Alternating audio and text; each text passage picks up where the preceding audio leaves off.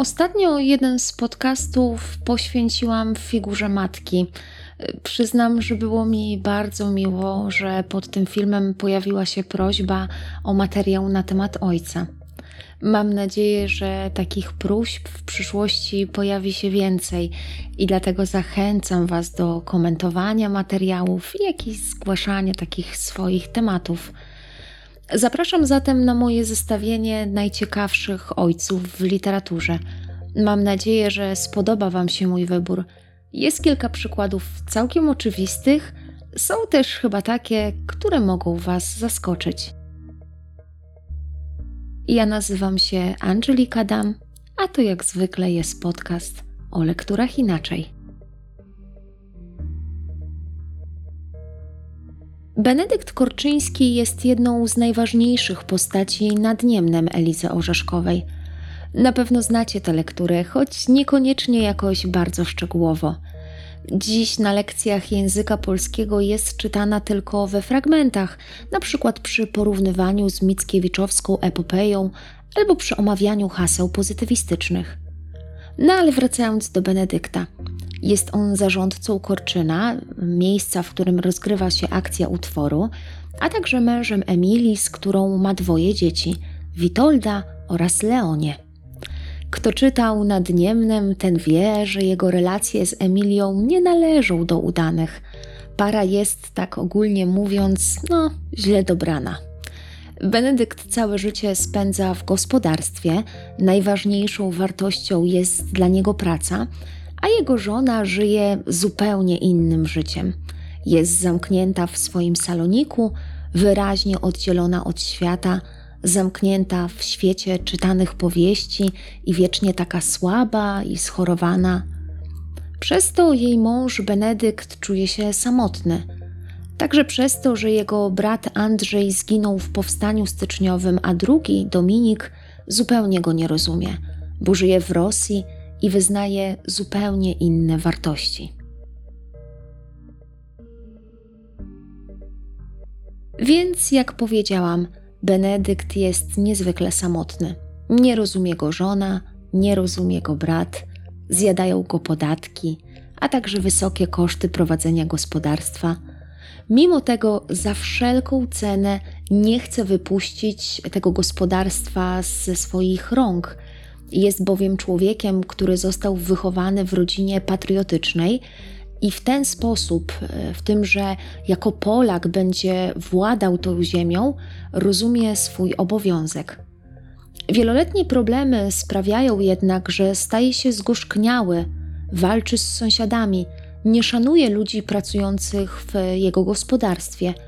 I właśnie ten stosunek do świata będzie przyczyną sporów pomiędzy Benedyktem a jego synem Witoldem. Bo jeśli chcę dziś opowiedzieć o Benedykcie jako ojcu, muszę opowiedzieć o jego relacji z Witoldem. Oczywiście relacja ta nie jest najlepsza. Trudno się zresztą dziwić. Jak już powiedziałam, Benedykt jest takim człowiekiem zgorzkniałym, przytłoczonym życiem, trawionym przez poczucie samotności. Nie jest przecież przez to materiałem na takiego idealnego ojca. Ale powód rozgrywającego się między ojcem a synem konfliktu jest też inny, i aby go zrozumieć, musimy na sekundę przyjrzeć się samemu Witoldowi. Witold ma 20 lat i przyjeżdża na wakacje do majątku rodziców do Korczyna, na co dzień zaś studiuje agronomię. Witold jest człowiekiem z głową pełną nowych pomysłów, które są efektem studiów uniwersyteckich. Wchłonął on wraz z nauką hasło pozytywistyczne, które chciałby wcielać właśnie w Korczynie. Na miejscu jednak okazuje się, że ojciec prowadzi gospodarstwo zupełnie inaczej, a co gorsza, kłóci się z sąsiadami, zamykając w ten sposób obustronnie możliwość rozwoju. Mamy więc w Nadniemnem do czynienia z klasycznym konfliktem pokoleniowym, z którego jednak w finale utworu Benedykt wychodzi zwycięsko, bo przecież dla ojca zwycięstwem może być tylko pogodzenie się z dzieckiem. Benedykt rozumie, że to, co reprezentuje syn, wcale nie jest mu tak odległe. Wreszcie zobaczy w synu dawne idee, które przez lata straciły dla niego wartość. Innymi słowy, syn przyczyni się do wskrzeszenia w Benedykcie tych części duszy, nie wiem czy to określenie jest właściwe, więc w tych, części, tych części duszy, które od dawna były uśpione. Droga do tego przebudzenia oczywiście nie będzie łatwa, ale ostatecznie Benedykt nie tylko naprawi relacje z dzieckiem, ale i odzyska chęć do życia.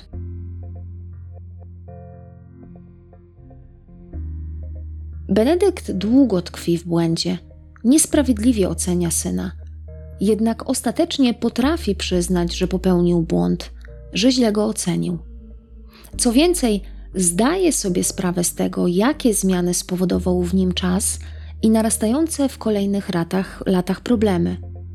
To dzięki synowi Benedykt rodzi się na nowo.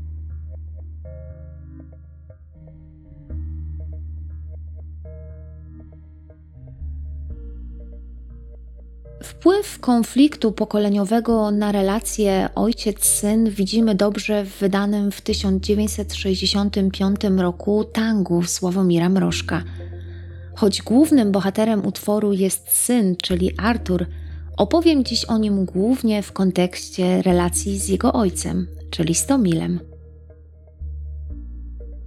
Stomil jest takim bohaterem, który mnie niezmiernie bawi. Szczególnie lubię go e, w takiej telewizyjnej inscenizacji, e, gdzie jego rolę gra nieżyjący już aktor Zbigniew Zapasiewicz. Wygooglujcie sobie i zobaczcie, znajdziecie ten spektakl w internecie, a ja Wam go serdecznie polecam. Ale wracam do tego książkowego Stomila. Jest to podstarzały artysta awangardowy, który wierzy w siłę artystycznego eksperymentu. W przeszłości wraz ze swoją żoną Eugenią łamali stereotypy obyczajowe. Teraz, jakby to powiedzieć, wyglądają jakby bardziej pozowali na artystów. Stomil jest wierny jednej zasadzie, a właściwie ta zasada brzmi brak zasad. To dlatego pozwala swojej żonie na sypianie z Edkiem, w stworzonym przez tę parę domu nic nie stoi na swoim miejscu, nie ma żadnej stałej rzeczy, wartości. Nie wiadomo, dlaczego po pokoju wala się stara klatka na ptaki i stoi w nim katafalk. Nie można nazwać Stomila głową rodziny, zresztą zbiorowisko ludzi znajdujących się w mieszkaniu, w którym rozgrywa się akcja, czasem w sumie trudno jest nazwać rodziną. Jego syn, Artur jest młodym studentem, który, jak się domyślacie, nie ma w życiu łatwo. Nie podoba mu się to, w jaki sposób żyją jego rodzice, babcia i wujcio. Jest także zdziwiony tym, że ojciec pozwala na romans matki z Edkiem. Zresztą zdziwiony to chyba złe słowo. Przecież on nawet zachęca ojca do zabicia Edka – Zresztą polecam Waszej uwadze tę rozmowę między Arturem a Stomilem z aktu drugiego, gdzie pada ta zachęta. To nie jest temat mojej dzisiejszej wypowiedzi, ale pewnie wiecie, że tango można interpretować nie tylko jako utwór w ciekawy sposób podejmujący konflikt pokoleń. Zwróćcie uwagę na to, jak Stomil tłumaczy Arturowi, jak ważna jest rola Edka – tej z pozoru prymitywnej siły, która przecież zwycięży w finale utworu. Stomil tłumaczy Arturowi, że opór wobec tego, co konieczne, wobec wpuszczenia do świata takich etków, a nawet oddania im władzy, jest daremny. Odnieście to do czasów, kiedy powstał utwór, a przecież Mrożek napisał go, zdaje się, dwa lata po wyjeździe z Polski, bo chyba w 1963 roku i kiedy weźmiecie tę datę pod uwagę, to już pięknie pokazuje, czego miniaturą może być ukazana w dramacie rodzina. Dobra, ale już bez dygresji wracam do relacji Stomil-Artur. Już ustaliliśmy wcześniej, że ważnym elementem w tej relacji jest bunt. On jest generalnie ważnym elementem w życiu każdego dorastającego człowieka. Więc Artur, niczym Tadeusz Soplica, wraca z nauk do domu i już nie tak jak Tadek postanawia zbuntować się wobec tego, co reprezentuje jego rodzina. Wpada na pomysł, że nowoczesność pokona tradycją i dlatego postanawia wziąć ślub ze swoją kuzynką Alą. Jak reaguje na to ojciec? No, ojciec czuje się z tym nieswojo. Nie pasuje mu ten powrót do tradycji, to zmuszenie babci do błogosławieństwa, a całej rodziny do wspólnego zdjęcia. Niby jest obojętny, ale gdzieś tam wtrąca zdania świadczące o tym, że jest przekonany o fiasku przedsięwzięcia podjętego przez syna. Tak przecież będzie. Artur zginie, Stomil przetrwa, a władzę nad całą rodziną przejmie Edek, który w finale zatańczy tango z Eugeniuszem.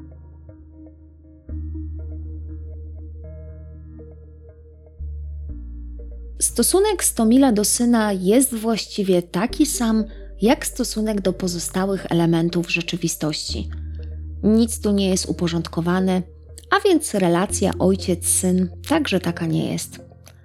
Role się odwracają, syn przejmuje władzę nad światem stworzonym przez ojca, a jednak sprawdzi się to, co wieszczył Stomil, czyli przejęcie władzy przez Edka jest nieuniknione.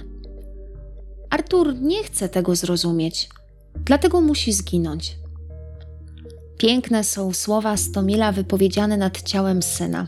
Wtedy mówi: Chciał zwyciężyć wszystko jedność i byle jakość. Żył rozumem, ale zbyt namiętnie. Za to zabiło go uczucie zdradzone przez abstrakcję.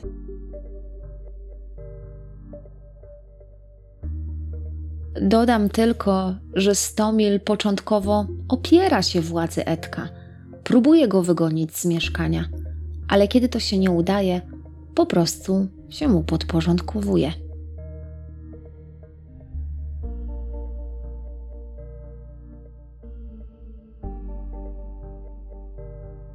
Ale Tyle już mówiłam o relacji ojciec-syn.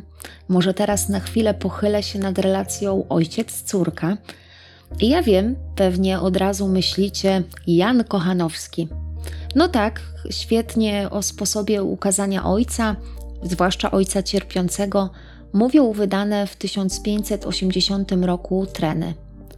Wszyscy pewnie wiecie, że w cyklu 19 utworów Kochanowski próbuje poradzić sobie ze śmiercią dziecka i z pojawiającym się w związku z tym zwątpieniem w dotychczasowe przekonania dotyczące religii, moralności czy wyznawanej do tej pory filozofii.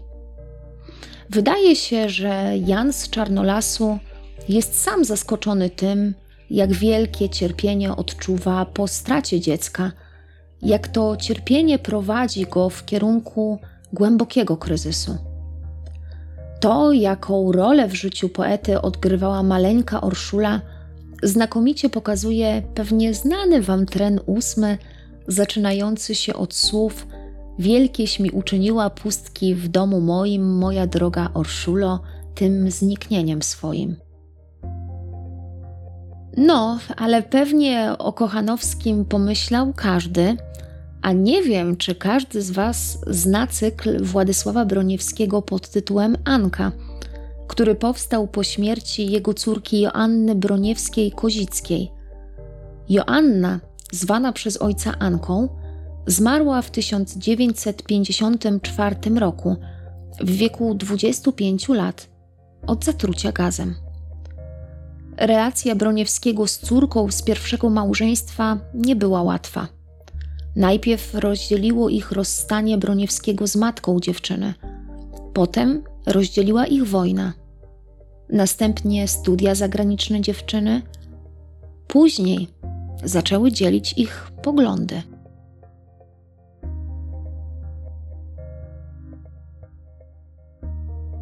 Jednak przed swoją śmiercią Anka przygotowywała wraz z ojcem film Wisła – oparty na poemacie Broniewskiego. Ta wspólna praca zbliżyła ich do siebie. Broniewski bardzo przeżył tę śmierć. Swoje uczucia próbował zapić, ukoić w alkoholu, co skończyło się zamknięciem poety w szpitalu psychiatrycznym.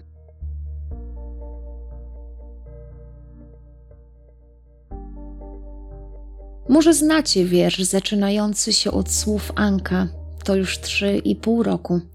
Możecie sobie teraz sprawdzić, na pewno znajdziecie go w internecie. Jakże pięknie Broniewski nawiązuje w swojej twórczości, w całym tym cyklu do Kochanowskiego. Można by powiedzieć w tym, co uniwersalne.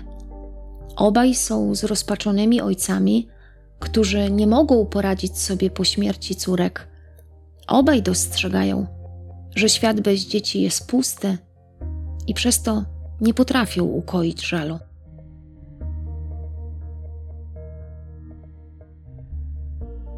Jeszcze raz serdecznie polecam Wam zarówno treny Kochanowskiego, jak i cykl Broniewskiego.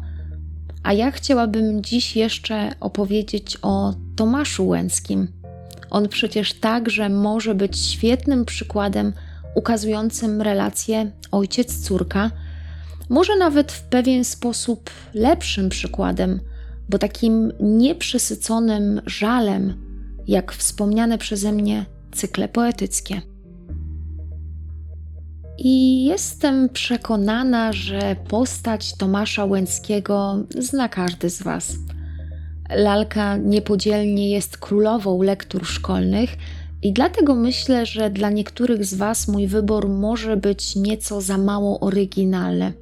Bardzo przepraszam, ale ja uwielbiam o Łęckim opowiadać i nie mogłam sobie odmówić tej przyjemności, by zrobić to także dzisiaj.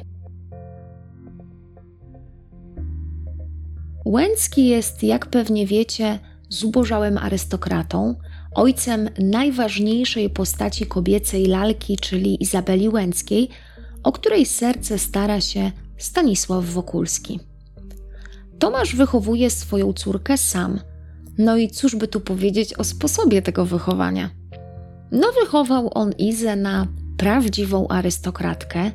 Jeszcze kiedy mieli pieniądze, to bywali na dworach, gdzie uroda Izabeli była komplementowana, a Tomasz był goszczony z szacunkiem. Bohater ten nie potrafi zaakceptować swojego bankructwa, dlatego, mimo iż kocha swoją córkę, to nie przystosowuje jej do nowej sytuacji. Można powiedzieć, że Tomasz pomaga reszcie towarzystwa arystokratycznego w tym, by trzymać Izabelę pod kloszem. Ja wiem, powiecie, przecież Izabela Łęcka to dorosła kobieta. No ale jednak zwróćcie uwagę, że wciąż, ponieważ nie ma męża, znajduje się pod opieką ojca. Zresztą, nie wiem, może się ze mną nie zgodzicie, ale według mnie ta relacja ojciec-córka jest nieco niestandardowa. Nie sposób Łęckiemu odmówić, że kocha swoją córkę, ale trudno powiedzieć, że jest on dla niej autorytetem, że Izabela liczy się z jego zdaniem, a przede wszystkim, że Łęcki próbuje w jakikolwiek sposób na swoją córkę wpłynąć. Łęcki jest człowiekiem naiwnym. Widzimy to nie tylko w sposobie, w jaki idealizuje Izabelę. Chodzi mi też o to, jak myśli o sobie samym, o swojej pozycji, a także o swojej roli. Bohater nie potrafi pogodzić się z tym, że arystokracja się od niego odwraca i liczy na to, że uda mu się na niej odegrać. Łęcki wierzy, że to on odkrył Wokulskiego, że wprowadza go na salony. Jakież jest jego zdziwienie, gdy na śniadaniu wielkanocnym okazuje się, że większość towarzystwa, ci ludzie naprawdę interesujący, znają już Wokulskiego. Niewątpliwie Łęcki był marzycielem. I to niewątpliwie odziedziczyła po nim córka. Oboje żyją w świecie swoich wyobrażeń na temat świata i siebie samych, a także swojej roli. Ale, co ciekawe, Oboje tych bohaterów cechuje też pewnego rodzaju wyrachowanie. Ta cecha pasuje Wam pewnie do Łęckiej, bo przecież wiemy, jak bohaterka zachowuje się jeszcze przed, ale i już po zaręczynach z Wokulskim, jak manipuluje bohaterem, jak gra z jego uczuciami. Ale czy ta cecha pasuje do Łęckiego? Ja jestem przekonana, że tak i już daję Wam pierwszy z brzegu dowód, bo według mnie w książce jest ich kilka. Zobaczcie, jak Łęcki reaguje na to, jak zdaje się hrabina Karolowa sugeruje, że Wokulski zaleca się do Łęckiej. Tomasz nie może w to uwierzyć, że prosty kupiec mógłby sobie coś takiego uroić. W myślach nawet zaczyna zmieniać do niego stosunek. Właśnie, to jest słowo klucz w myślach.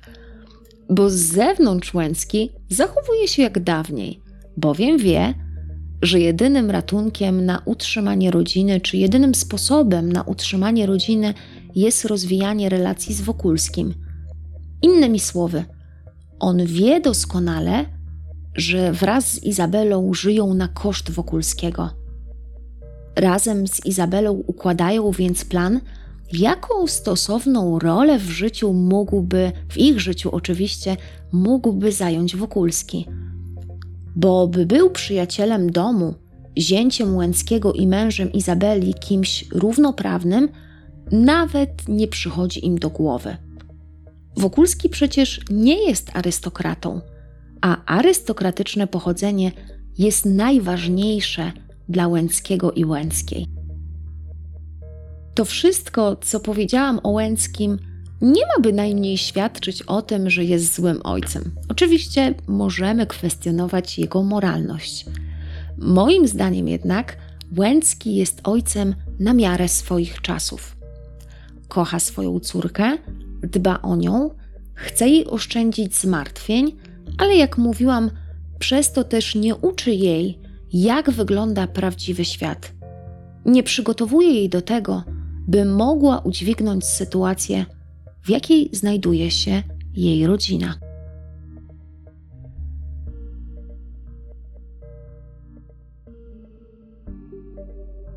Teraz dla równowagi chciałabym chyba dość krótko wspomnieć o jednym bardzo oddanym ojcu. Ojcu, który dla swojego dziecka był gotowy zrobić wszystko. Chodzi mi oczywiście o Seweryna Barykę z powieści Stefana Żeromskiego. Wiem, że przed wiośnią poświęciłam już kilka materiałów, więc nie będę dzisiaj zbyt mocno rozwijała tego tematu. Zachęcam Was jednak, byście mieli w pamięci to, jak mocno Seweryn kochał czarka. Syn był oczkiem w głowie ojca, który zajmował się jego edukacją, dbał o niego. Mam tu dla Was pewien fragment. Tak z roku na rok marząc o powrocie do kraju, a jednocześnie porastając w złote i srebrne pióra, Seweryn Baryka całą duszę wkładał w synka, w zdrowego i zażywnego czarusia. Chłopiec pierwszoklasista, leżąc na piersiach ojca, z głową przy jego głowie, i ojciec, kołyszący się na bujającym fotelu, wcałowywali sobie z ust do ust tabliczkę mnożenia, bajkę francuską, którą srogi nauczyciel francuskiego zadał na jutro, albo powtarzali do upadłego jakiś mały wierszyk polski, żeby zaś nie zapomnieć dobrego wymawiania tej trudnej mowy.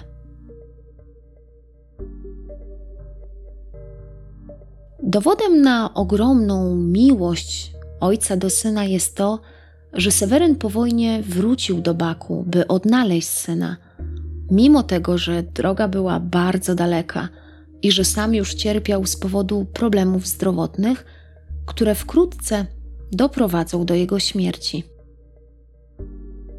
Zawsze jak czytam przedwiośnie, to myślę sobie o tym, jak pewnie trudnym doświadczeniem dla Seweryna było ponowne spotkanie syna. Przecież to już nie był mały chłopiec, którego zostawił w momencie wybuchu I wojny światowej z matką. Był to młody człowiek zmieniony przez traumatyczną historię, zmieniony przez rewolucję. W czasie wspólnej podróży ojca i syna obaj zdają sobie sprawę, jak bardzo wewnętrznie się od siebie oddalili. Mimo tego Czarek zbliża się do ojca, jakby to powiedzieć, instynktownie. Wybrałam dla Was jeszcze taki jeden króciutki fragment, który znakomicie pokazuje konflikt wewnętrzny rozgrywający się w duszy Cezarego. I oto wytworzył się w jego organizmie jakby nowotwór uczuć, pulsujący od pasji sprzecznych w sobie. Cezary był tu i tam, w Rosji i w Polsce. Był z ojcem i przeciwko niemu. Szarpał się i mocował ze sobą samym, nie mogąc dać sobie rady. Ostatecznie jednak, jak wiecie, Seweryn umrze jeszcze zanim wraz z synem dotrą do granicy polskiej. Wcześniej jednak zrobi to, co w jego oczach będzie jego ojcowskim obowiązkiem. Przywiezie syna do ojczyzny, do ukochanego miejsca, do którego tak mocno tęsknił on i jego żona. Pamiętajmy też, że gdyby Seweryn nie pojawił się po latach w Baku, i tutaj też pamiętajcie o tym, że jego syn myślał, że ojciec nie żyje, że jest sierotą od czasu, kiedy stracił matkę. Więc gdyby Seweryn nie pojawił się w Baku, to Czarek prawdopodobnie by zginął. Umarł w wyniku trudnych warunków panujących w mieście.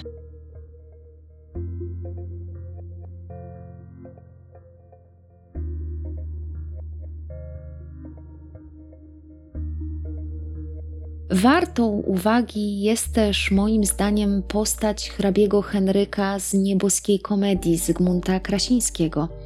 Pamiętacie pewnie, że hrabia Henryk, czyli mąż w pierwszej części tego utworu, porzuca rodzinę w pogoni za poezją, dziewicą, która początkowo jawi mu się jako ideał. Kiedy rozumie, co zrobił, wraca do rodziny jest już jednak za późno na naprawę błędów. Jego żona wkrótce umiera, wcześniej naznaczając, czy może lepiej przeklinając ich syna Orcia, by został poetą. Maria, czyli jego matka, chce w ten sposób zapewnić dziecku miłość ze strony ojca. Chce zapewnić mu to, że jego ojciec już nigdy go nie opuści.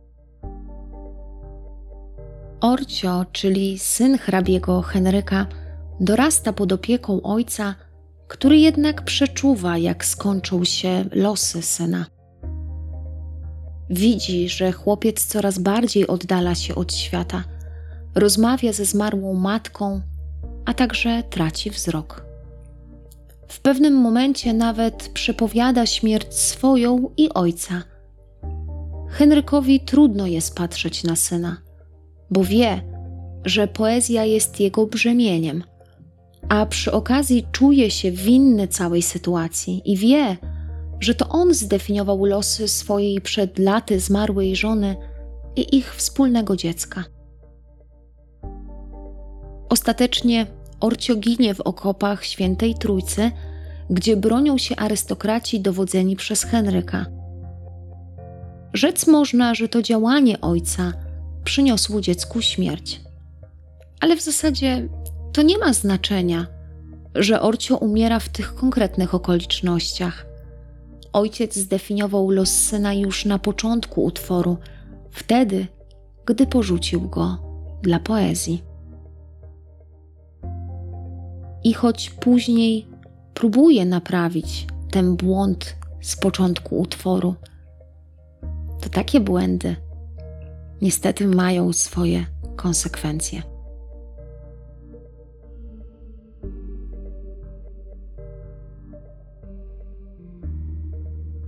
Pamiętajcie, że opowiadając o relacji ojciec-syn, można wykorzystać też pana Tadeusza Adama Mickiewicza.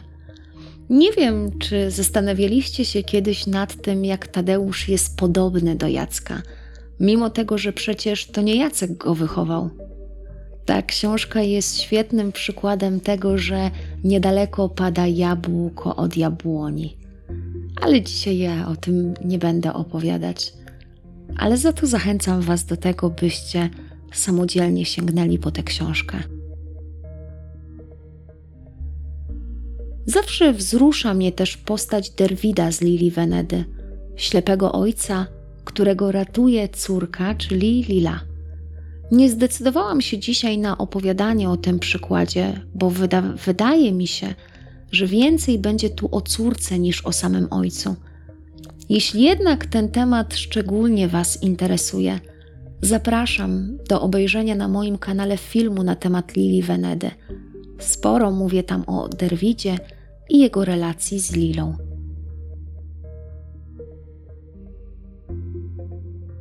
Na dzisiaj to tyle.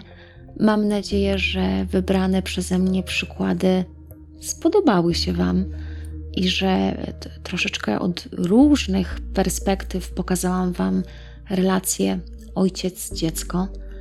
Serdecznie dziękuję Wam za dzisiejszy podcast i do usłyszenia.